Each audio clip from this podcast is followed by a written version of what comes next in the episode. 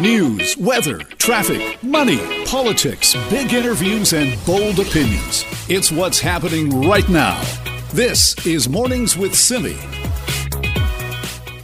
Well, what a night it was, at least for those of us who were covering it, even though we ended up in pretty much the same place where we were two years ago on election night. But let's break it all down now with our chief political correspondent for Global News, David Akin. Good morning, David. Good morning, Simi. I got enough coffee going No on there. I'll bet you do. yeah, I sure do. Let's talk about the results. So, so interesting in some of those ridings last night because I know we talk about the number of seats staying relatively the same, but there were so many great stories from last night. Which ones really caught your attention? Well, there's there's three ministers right now that look like they're out of work. Uh, maybe one, we'll see. We, there's there's still ballots to be counted. I'll, let me start on the other coast, the Atlantic coast, but a job that's important for many British Columbians, and that's the fisheries minister. Mm-hmm. Her name is Bernadette Jordan. She represents the Nova Scotia riding South Shore St. Margaret's. She lost to the Conservatives, and there was apparently some discussion in her riding. Uh, a lot of fishers were uh, not happy with, uh, you know, some of the uh, some of the rules the federal government was introducing. So she loses her riding. We're going to have a new fisheries minister. Moving to Ontario, Maryam Monsef, uh, Justin Trudeau's minister for women and gender equality, she lost in the riding of Peterborough Kawartha, sort of the middle of Ontario. That's interesting because Peterborough is kind of a bellwether riding. Um, with one little blip in 1980, it's always elected a government member, uh, going back to like 1960, but not this time. It's got a conservative. So there's a minister losing. And then in Toronto, our seniors minister, her name is Deb Schulte. She's in a riding just north of Toronto and she lost, but she's behind by 1600 votes and there's still 3,000 mail-in ballots to count. And those mail-in ballots everywhere in the country, w- they won't start counting them until 9 a.m. local time. So that's BC. In fact, BC and on Vancouver Island had some of the highest numbers of mail-in ballots in the entire country. Mm-hmm. North Island, Powell River, where Rachel Blaney, the New Democrat, was reelected, had the highest number of mail-in ballots in the country. But all over Vancouver Island, lots of mail-in ballots, and no one will start counting them until 9 a.m. your time. Okay, so, so even though it seems like every party had some high profile losses, they also, every party seemed to also have picked up seats and sometimes in unexpected areas. Yeah, it, it, I mean, honest to God, if you, it, the numbers are going to change a little bit over the day because of these mail-in ballots, um, and the top line numbers, as you say, it's like it's almost just like 2019. The Liberals won 157 in uh, in 2019, and looks like they're right around 157 now. It's it's uh, it's remarkable, and yet everybody's had a little bit of a pickup.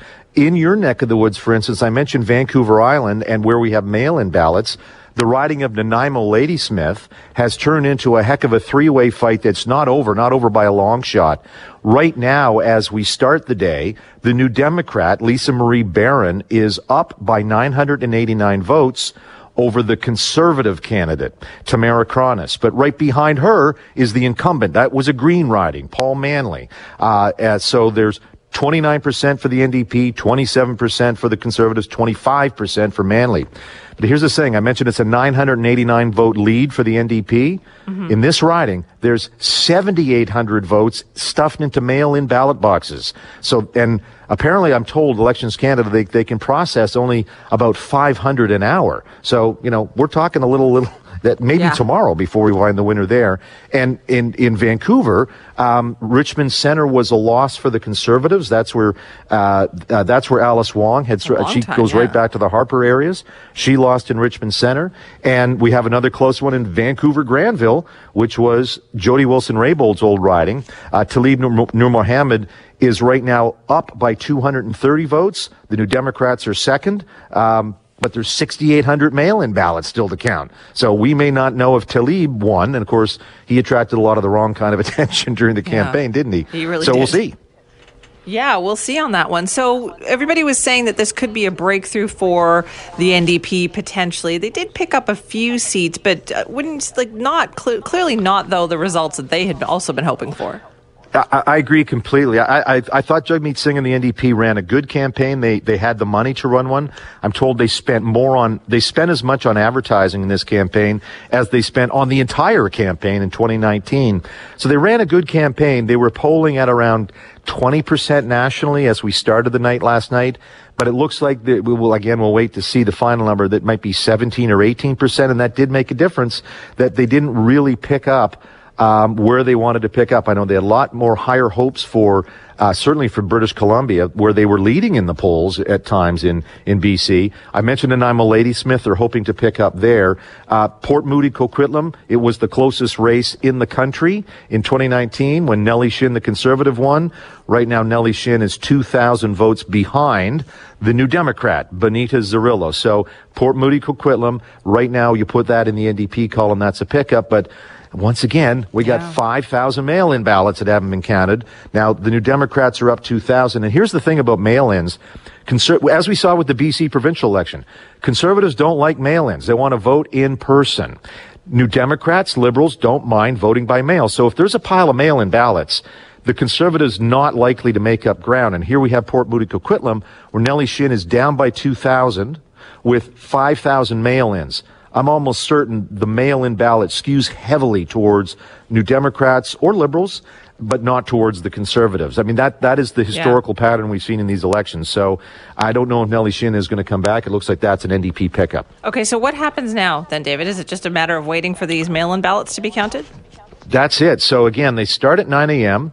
And again, we've been told by Elections Canada that they're all stuffed in boxes of 500 each.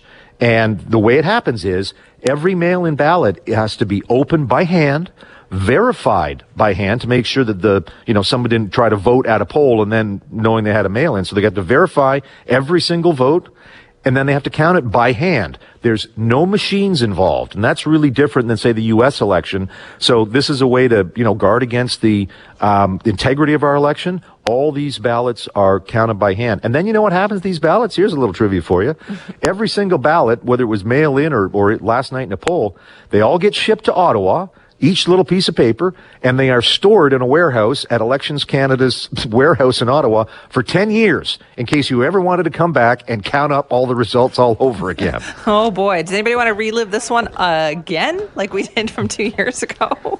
Nah, not really. That's no. remember that's 16 million little pieces of paper that are going to be stored in a warehouse in Ottawa. Wow, let's Raiders of the Lost Ark. All right, thank you so much for that, David.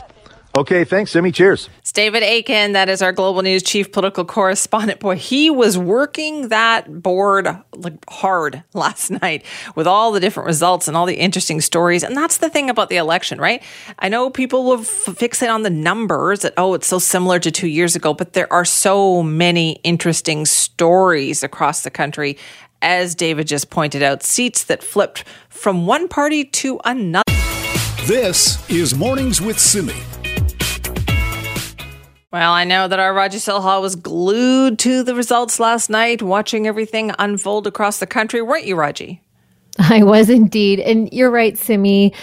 Uh, you said it was maybe the Pollyanna, Pollyanna in you, but that things have definitely changed around the country. It's not strictly status quo, that things have shifted. Still lots of ridings to watch in terms of interesting yeah turns and flips. But just my overall reaction to the result last night was first of all, you know, disappointed that we had to to do this, disappointed that we had to go through an election when liberals wanted a majority and they didn't get it. Uh, they still got the affirmation though that they wanted, and yes. here's hoping that it uh, motivates them to fulfill these lofty promises that they made over the campaign, including uh, over climate change and reconciliation. These are ones that are really important to younger voters.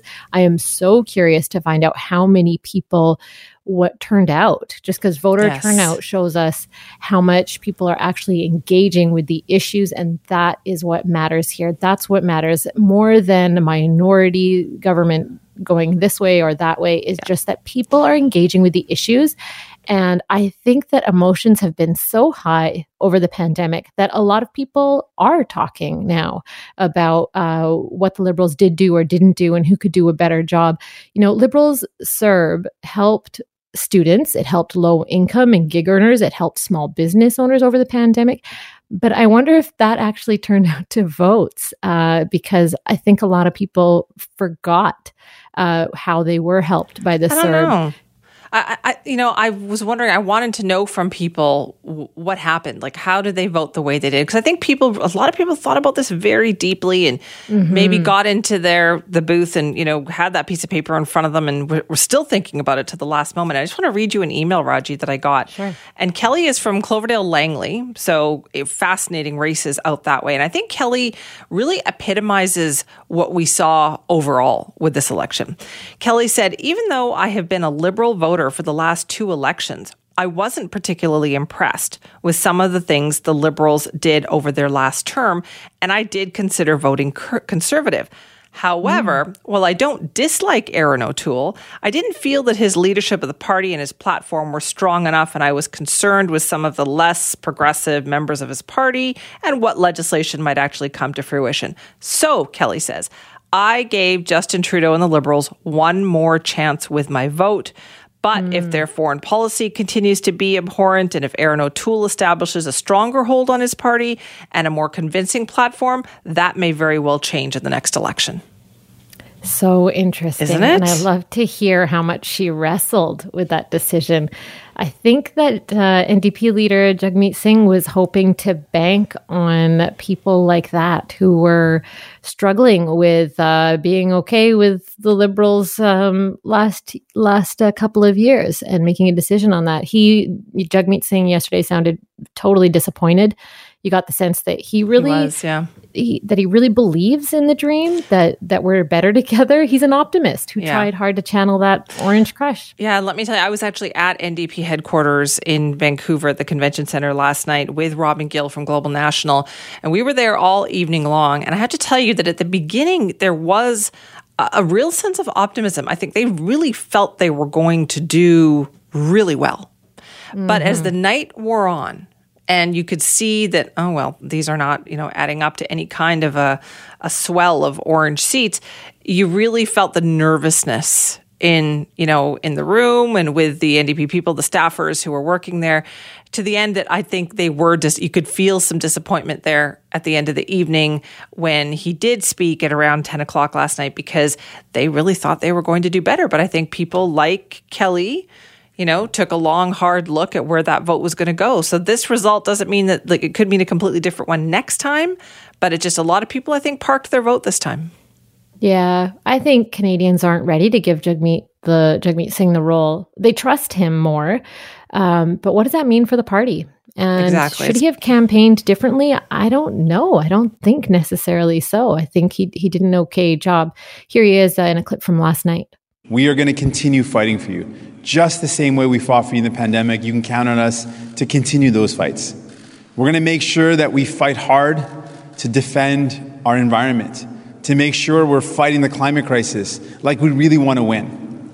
You can count on New Democrats to keep on fighting to make sure you can find a home that's in your budget for all those people struggling to find a home. We see you, we hear you, and we're going to fight to make sure that there is a home in your budget. Right. He sounds like a little bit down, He's though. Deflated. Yeah, yeah deflated. Sure. That's a very good way to put it. Deflated, for and sure. Meanwhile, Erin O'Toole's speech was very strategic and uh, it sounded like he was speaking to his party a lot more than his uh, constituents. Tonight, Canadians did not give Mr. Trudeau the majority mandate he wanted. Canadians sent him back with another minority at the cost of $600 million and deeper divisions in our great country. I think that's a good way to put it. He was definitely speaking to members of his party. Raji, thank you. Thanks. This is Mornings with Simi. All right, we're talking this morning about the election result. And of course, they're not final. We were just talking with Andrea Morantz of uh, Elections Canada, and they are starting this morning, she said within an hour or so, to start the process of verifying the mail in ballots and then counting the mail in ballots. And from what we see, and from what, you know, from a couple of different ridings there in BC, they are going to make the difference in declaring who wins uh, in this election, particularly in a place like, say, Vancouver Granville, which is Jody Wilson Raybould's old riding. It's so close there right now, only about 200 or so votes separating the Liberal candidate versus the NDP candidate, that it is going to be the mail in ballots that make a difference. So, it's not going to be right away, she said. The verification process, as explained, take some time. So expect throughout the day today that we will get some updates on that and we'll have them for you. So, more to come on that. But let's break down what happened here. Let's analyze the campaign as well. It did not go the way I think any of the parties really thought they were going to. If you're the Liberals, you thought you were going to get a majority. That's why you called this. If you were the conservatives, it's, you know, for the beginning, the first couple of weeks of this campaign, you might have felt that victory was within grasp, perhaps even of a minority government at some point. If you were the NDP, you thought, oh, yeah, we're feeling this. We are the alternative, and we think we might be able to pick up a whole bunch of seats here. And yet, none of that actually happened. Joining us is Duane Bratt, political science professor at Mount Royal University. Duane was also on Decision Canada and Alberta last night. Duane, thanks for being with us. You're welcome. Let's analyze what do you think happened here? Because clearly something during the campaign shifted. What do you think that was? So I I think um, oh, the the Liberals and Justin Trudeau clearly underestimated Erin O'Toole. They thought that this would be a cakewalk to their majority. And in the first three weeks of the campaign, the Liberals almost looked like they were surprised that somebody called an election on them. Uh, and and O'Toole had taken steps before the campaign uh, to protect himself against typical liberal attacks, particularly on the carbon tax. When he brought out his carbon tax plan in April, it was never designed to be implemented. The thing was way too complicated to do that, but it took the issue of climate change off the off the table. And in fact, if you watch the 35 day campaign, there was very little discussion about climate change. So that strategy worked. Then the Liberals hammered on abortion and private health care, and I thought uh, O'Toole swatted those away. But then, in about the last 10 days of the campaign, starting with the issue of guns, then on to vaccine mandates, then on to Jason Kenney and the horrible COVID situation in Alberta, O'Toole really stumbled. You know, he flip flopped badly on guns. that They should have anticipated uh, an attack on guns. Um, he wouldn't get his candidates to say that they were vaccinated, even though the vast majority of them were. And he went from praising Jason Kenney's uh, uh, response to COVID to not even knowing who Jason Kenney was, and uh, that really hurt him down down at the end of the uh, uh, the end of the stretch. But I think when you're Justin Trudeau and you call this election and you call this election to go from a minority to a majority, and you your closing argument is vote for me to keep Erin O'Toole from becoming prime minister, that's a pretty weak argument. Uh, and so I think uh, there's going to be soul searching in both the liberal camp and the conservative camp about the future of their leaders. Yeah, in Alberta, so it does seem like Alberta had a big impact on how things went, particularly for the conservatives and Erin O'Toole. Would you agree with that? Oh, absolutely. Nationwide, but also in the province of Alberta.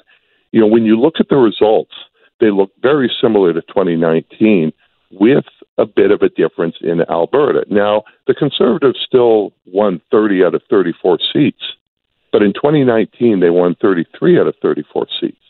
In 2019, the Conservatives got 69% of the vote. Last night, they got 55% of the vote. That's a huge hit and I think a lot of that can be directly attributed uh, to Jason Kenney. And this was almost like a proxy vote. And if I'm a provincial conservative looking at the results last night, I'm not getting a whole lot of sleep because Rachel Notley is more popular in the province than either Justin Trudeau or Jagmeet Singh.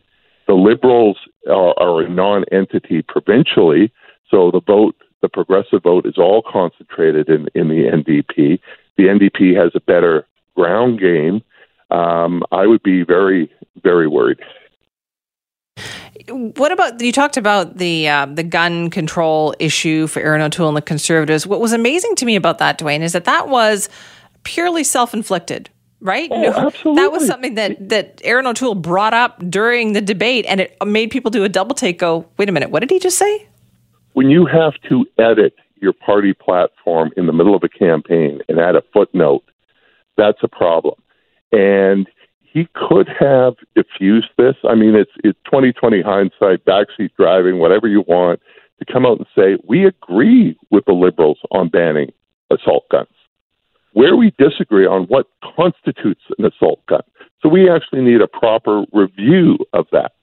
That I think might have diffused the situation better for him, but that's not what he put in the platform. And it allowed people to bring up, well, what about this gun? What about that gun? And it forced a reversal of policy Right. on something that the conservatives are vulnerable on uh, uh, amongst nonpartisan Canadians. But in Alberta, then, I know there's a lot of anger at the Kenney government and Premier Jason Kenney. Did that translate, do you think, into people not voting conservative in the federal election? I, I think so. Um, as I said, there, uh, the percentage of the conservative vote in Alberta dropped by 15%. Some of that went to the People's Party, but the People's Party really wasn't a factor. That even in Alberta, they got 7%, uh, 5% nationally. Where did the other 7 or 8% went? It went to the NDP and to the Liberals. The NDP actually finished second in the popular vote. Uh, the NDP picked up a seat. The Liberals look like they're picking up two seats, one in Calgary, one in uh, one in Edmonton, and so I, I think it, it did affect them. And watch the O'Toole team in the days to come if they start putting the, the blame on Jason Kenney. I, I think O'Toole was in trouble without that issue, but that probably put it uh, into the uh, and made it much worse Right. than than what he was initially facing. Well, it explains a lot about his speech, too, last night, which sounded very much it was like it was about please let me continue Yes. in my job. it does. Puts a lot into And, and you perspective. can see the messaging. They knew what was coming. Yeah. When the campaign manager said yesterday, "Well, if we can hold Trudeau to a minority, then we've won." Well, no, actually, you haven't You have won. not. Justin Trudeau is still the prime minister, and you lost by another thirty-five seats. Yeah. Duane, listen, thanks so much for breaking it down for us this morning. Okay, you're welcome. This is Mornings with Simi. I wish Prime Minister uh, Trudeau um, a great success in his governing. Uh, I am disappointed, though. Um, the NDP leader, I I, um, I thought they would get more seats. I mean, I think he's uh, he, he's a terrific leader. There you go. So lots of people's opinions and thoughts on what happened with the election last night. And I think there was a feeling that there would be some more momentum for Jagmeet Singh and the NDP. Certainly, personally, his poll numbers were better than the other party leaders. So, what happened there? How would the NDP describe their night? Let's find out. Joining us now is NDP MP Jenny Kwan, who was also re-elected in Vancouver East. Thank you very much for being with us this morning. Good morning, Simi. And congratulations. What was it like for your riding? What did you hear when you were door knocking? Well, uh, thank you very much. Uh, when I was on the uh, doorsteps and on the phone uh, with the people of Vancouver East, um, you know, first off, people did say, "Why are we having an election?" They were enormously frustrated uh, about that. Uh, setting that aside, uh, the support uh, was there, and I was feeling um, really good actually heading into E Day. People said to me that uh, you know uh, it's so good to have a strong voice in East Vancouver, always fighting for us, raising the issues, never shy about uh, pushing the, the envelope all the time. Uh, and so. Uh, Many of the people in the last week of the calls uh, into the campaign uh, had said we already voted e- either by mail-in ballot or in the advance poll, uh, and so you know it was feeling good, and so I'm very grateful uh, for the people of Vancouver East uh, for giving me the um, uh, encouragement uh, to return to Ottawa and and having the trust from them to return to Ottawa and to fight for East Van. Did you think that overall, though, that the party was, well, going to do better this time? Were expectations higher? Well, you know, um, we we gained uh, another seat, uh, which is great uh, from um, right here in BC uh, with uh, Bonita Bonita Brizzolo, uh, which is excellent to bring that seat home. Uh, now, you know, the you never know how things are going to roll out. I think that people, generally speaking. Uh, basically said, look, we like to see a minority government. Uh, we think that's working well. The NDP had pushed the government throughout the last year and a half or so in getting more for uh, Canadians, and they like that. They like to see us working together and driving uh, these issues and getting more for uh, Canadians. And so, in many ways, I think the outcome of the election reflect that.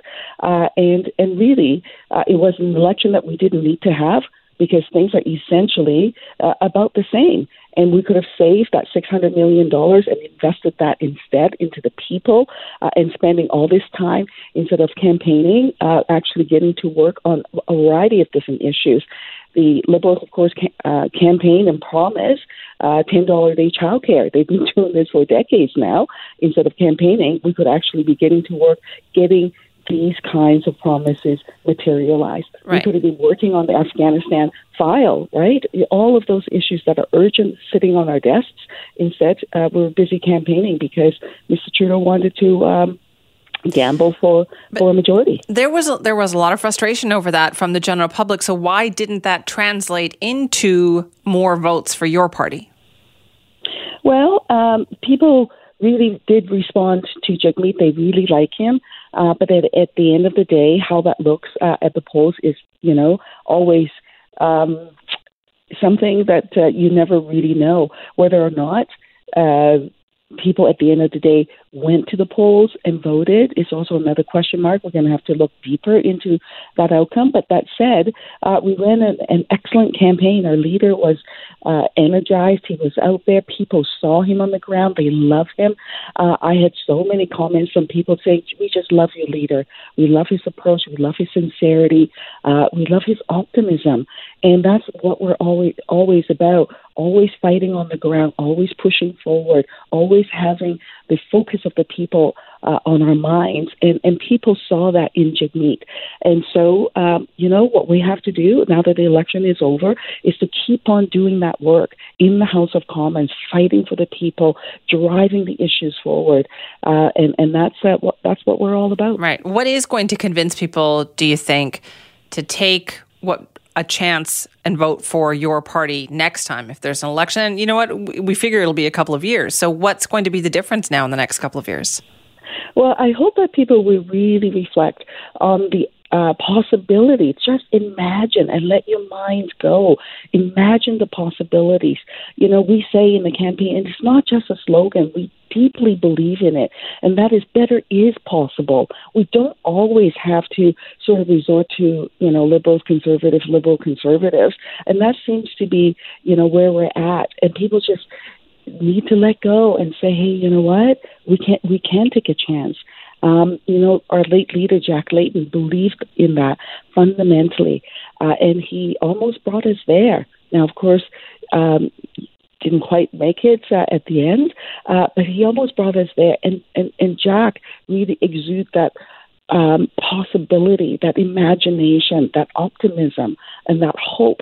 And Jagmeet is exactly like that. And so, if people just really um, let their imagination run, and, and, and not always feel that oh we only have two choices. Uh, I think if we can do that and think that better is right. possible and believe in it, um, we could make history. Do you think that is what people believe? Though you said it there that people believe they only have two choices. I think often people feel that way, you know, and um, and, and you know because we've always just had the two choices, and then they sort of flip back and forth. Uh, you know, it's always, oh, well, we have to choose the liberals because we don't want the conservative, uh, and it's always that kind of idea. But what we also know is that more New Democrats in the House of Commons means more people, more progressive members of parliament fighting for you with your interests at the forefront uh, and not the interests of you know big business, not the interests of Bay Street. Uh, and and I think um, that's the difference. Right, with New Democrats fighting for people, we can get results. We got results in the last 18 months throughout the pandemic, uh, and we will continue to fight. Uh, and if people believe that uh, change is possible, um, we can make a difference. Well, thank you very much for your time on that this morning. Thank you. Appreciate that. That's Jenny Kwan, NDP MP. She was reelected uh, in her riding of Vancouver East. That's for the third time. She originally won 2015, reelected 2019, and then reelected again uh, yesterday, talking about the NDP's fortunes and what they have to do to have, well, more of a breakthrough than they did yesterday. Now, you've had a lot of comments today about your feelings on what happened yesterday, how you voted, perhaps, or how other people voted. Thank you for calling our buzzline on that 604 331 2899. But let's hear what you've had to say. Yeah, morning, Sydney. Just regarding the uh, election results, uh, personally, I didn't necessarily uh, wasn't thrilled with uh, Trudeau and the Liberals, but um, I couldn't vote for NDP because I just knew there was no chance of them becoming anything close to running a government. He's just not ready. The party's just not there. And by me supporting um, uh, the Conservatives, that just scared me way too much. Uh, their views are just not aligned with me at all. So uh, I had to support Liberals. I'm sorry, that's just all there was to it. I'd just like to thank the Prime Minister and Liberals for accomplishing zero, spending 610 million of our dollars to do nothing. What a waste. You know, all these people that are complaining about the $600 million bill after the election, these are the people that six months ago they were calling for the elections and Justin Trudeau should be out and he should call. He did. He called an election and this is the result. Live with it. If you didn't like it, then you shouldn't have called for it. I'm also disappointed, not in you, but in the election. Um, it's a shame that things stayed the same and we did this whole exercise. And personally, I wanted uh, the incumbent party out of there. And my thoughts are really on housing affordability, and I think the uh, the PM's been very careless with that. Um, now, as far as Jagmeet Singh goes, and how um, I am indeed, you know, fond of him, uh, there's kind of a bad taste left in your mouth, um, not in him, but from the rest of the country, and it's one of those tastes where things don't really change. Hmm, so interesting, though. I know we've there's a feeling that things haven't changed, but remember, there's a lot of new faces for all of the parties, for the Liberals, for the Conservatives, for the NDP. So there's fresh faces, new blood coming in, and that does always bring some change. It will be interesting to watch. But keep those comments. This is Mornings with Simi. All right, let's talk about something other than the election because there are so many other stories out there that deserve some attention. Let's talk about schools, particularly in the North Okanagan Shuswap district. They were locked on Monday in response to those protests that they saw on Friday by opponents of vaccine mandates. Remember this story? A statement from School District 83 said protesters had actually entered two elementary schools and a secondary school in Salmon Arm. Those are demonstrations a district called, quote, completely unacceptable. It has once again revived this discussion of whether or not we need to have these no go zones or bubble zones around schools and hospitals in light of these protests that we have been seeing. Let's talk more about that. Joining us now is Darren Danyluk, who's president of the BC Principals and Vice Principals Association. Darren, thank you for being here. Well, thank you, Simi, for having me. What did you think when you heard about this story first? Well, probably much the same as many other people thought. I was quite alarmed that a group of people would enter a school during the school day, uh, you know, and taking this this demonstration and protest into the hallways of the school. And I was very concerned for the principals and vice principals who would have to intercept these people and shield their community from their intrusion and uh, preserve the order and the safety of the day. It's surprising, though, isn't it, that you think it's come to this, that we have to talk about how do we make sure people don't protest inside of schools? Uh, yes, I, I, guess surprising is a way to describe it. Um, disappointing. Yeah, that's another good word for it, too. So then, Darren, what do you think should happen here? Well, the concept of a of a no fly, as you call it, or bubble zone, I think is a measure that's worth uh, examination. You know, and that the government take a good, strong look at that. There already exists. The School Act articulates the authority for a principal to, you know, preserve the safety and the order of the school day and direct people, you know, from the premises should they disrupt that. But there's, there are 1,500 schools in the province, public schools, that is, and for that measure to be enacted, you know, one by one, uh, you know, as uh, schools are interrupted, I just it, it's not efficient, and in fact, it just leaves our members concerned for, you know, the lottery of the day. Will their school be the target of the next uh, course of action? So, you know, a measure that is systematic and strategic and uh, preemptive on a on a provincial scale is something that has to be entertained. Right. So you feel does that put too much onus on principals and vice principals to make that call on a daily basis? Oh, absolutely. I mean, a, a provincial measure would protect the the security and the safety of the school, the children, of the teachers within it. But more than that, our principals deserve something that you know takes something off their plate. And to this point in the pandemic, they have stepped up and uh, you know kept schools open, kept them safe, kept kids in classes. And to have one more thing added to the plate in the morning where they have to be concerned that a party of people will show up at their door. And to be to be frank about it, these people came into the building and they were seeking out the principals and the vice principals. They were targeting them with their rhetoric, with their do it yourself legal documents claiming that there'd be personal liability for the principals and vice principals. And our members had to intercept them, shield them from, sorry, shield their community from these people and direct them off the premises. So something that is province-wide and systematic um, absolutely needs to be considered. How stressed are, are principals and vice principals these days, Darren, given everything that has been going on during the pandemic and managing all of that? I'd say the stress levels are high. The, the, the startup was not what it was last year. Uh, let's give it that. It was smoother in many ways and, and easier in, in some. Uh, but nonetheless, there are still mitigation strategies that are being employed every day. There's still a concern for safety and welfare, and uh, we're maintaining that. Um, this development on Friday just escalated that and increased it beyond an acceptable level. How much leeway does a school principal have in terms of like when we're mm. talking about mask mandates and notifications to parents and managing all those concerns of COVID? How much leeway does a principal have in dealing with all that, or, or are the rules fairly well set out? The, the principals and vice principals are part of the leadership team of the school district, and we are taking our directions from the provincial health office. We sit at the table with the steering committee and our partners in education and uh, so, do we have authority? Absolutely. But do we have leeway? Uh, no, we operate as part of the management and the leadership team. Right. So, it, does that depend school by school how that works? I'm sorry, could you repeat that? Does it depend school by school how that works? Does every principal get to have, you know, get, make that decision into, with their staff? The decision with respect to masks? Because I'm sorry, I didn't understand. Well, yeah, just how it's approached by a school in dealing with the parents and the way questions are dealt with. It just seems to me that probably in some schools you've got you know some very concerned parents, and perhaps in other schools not as much.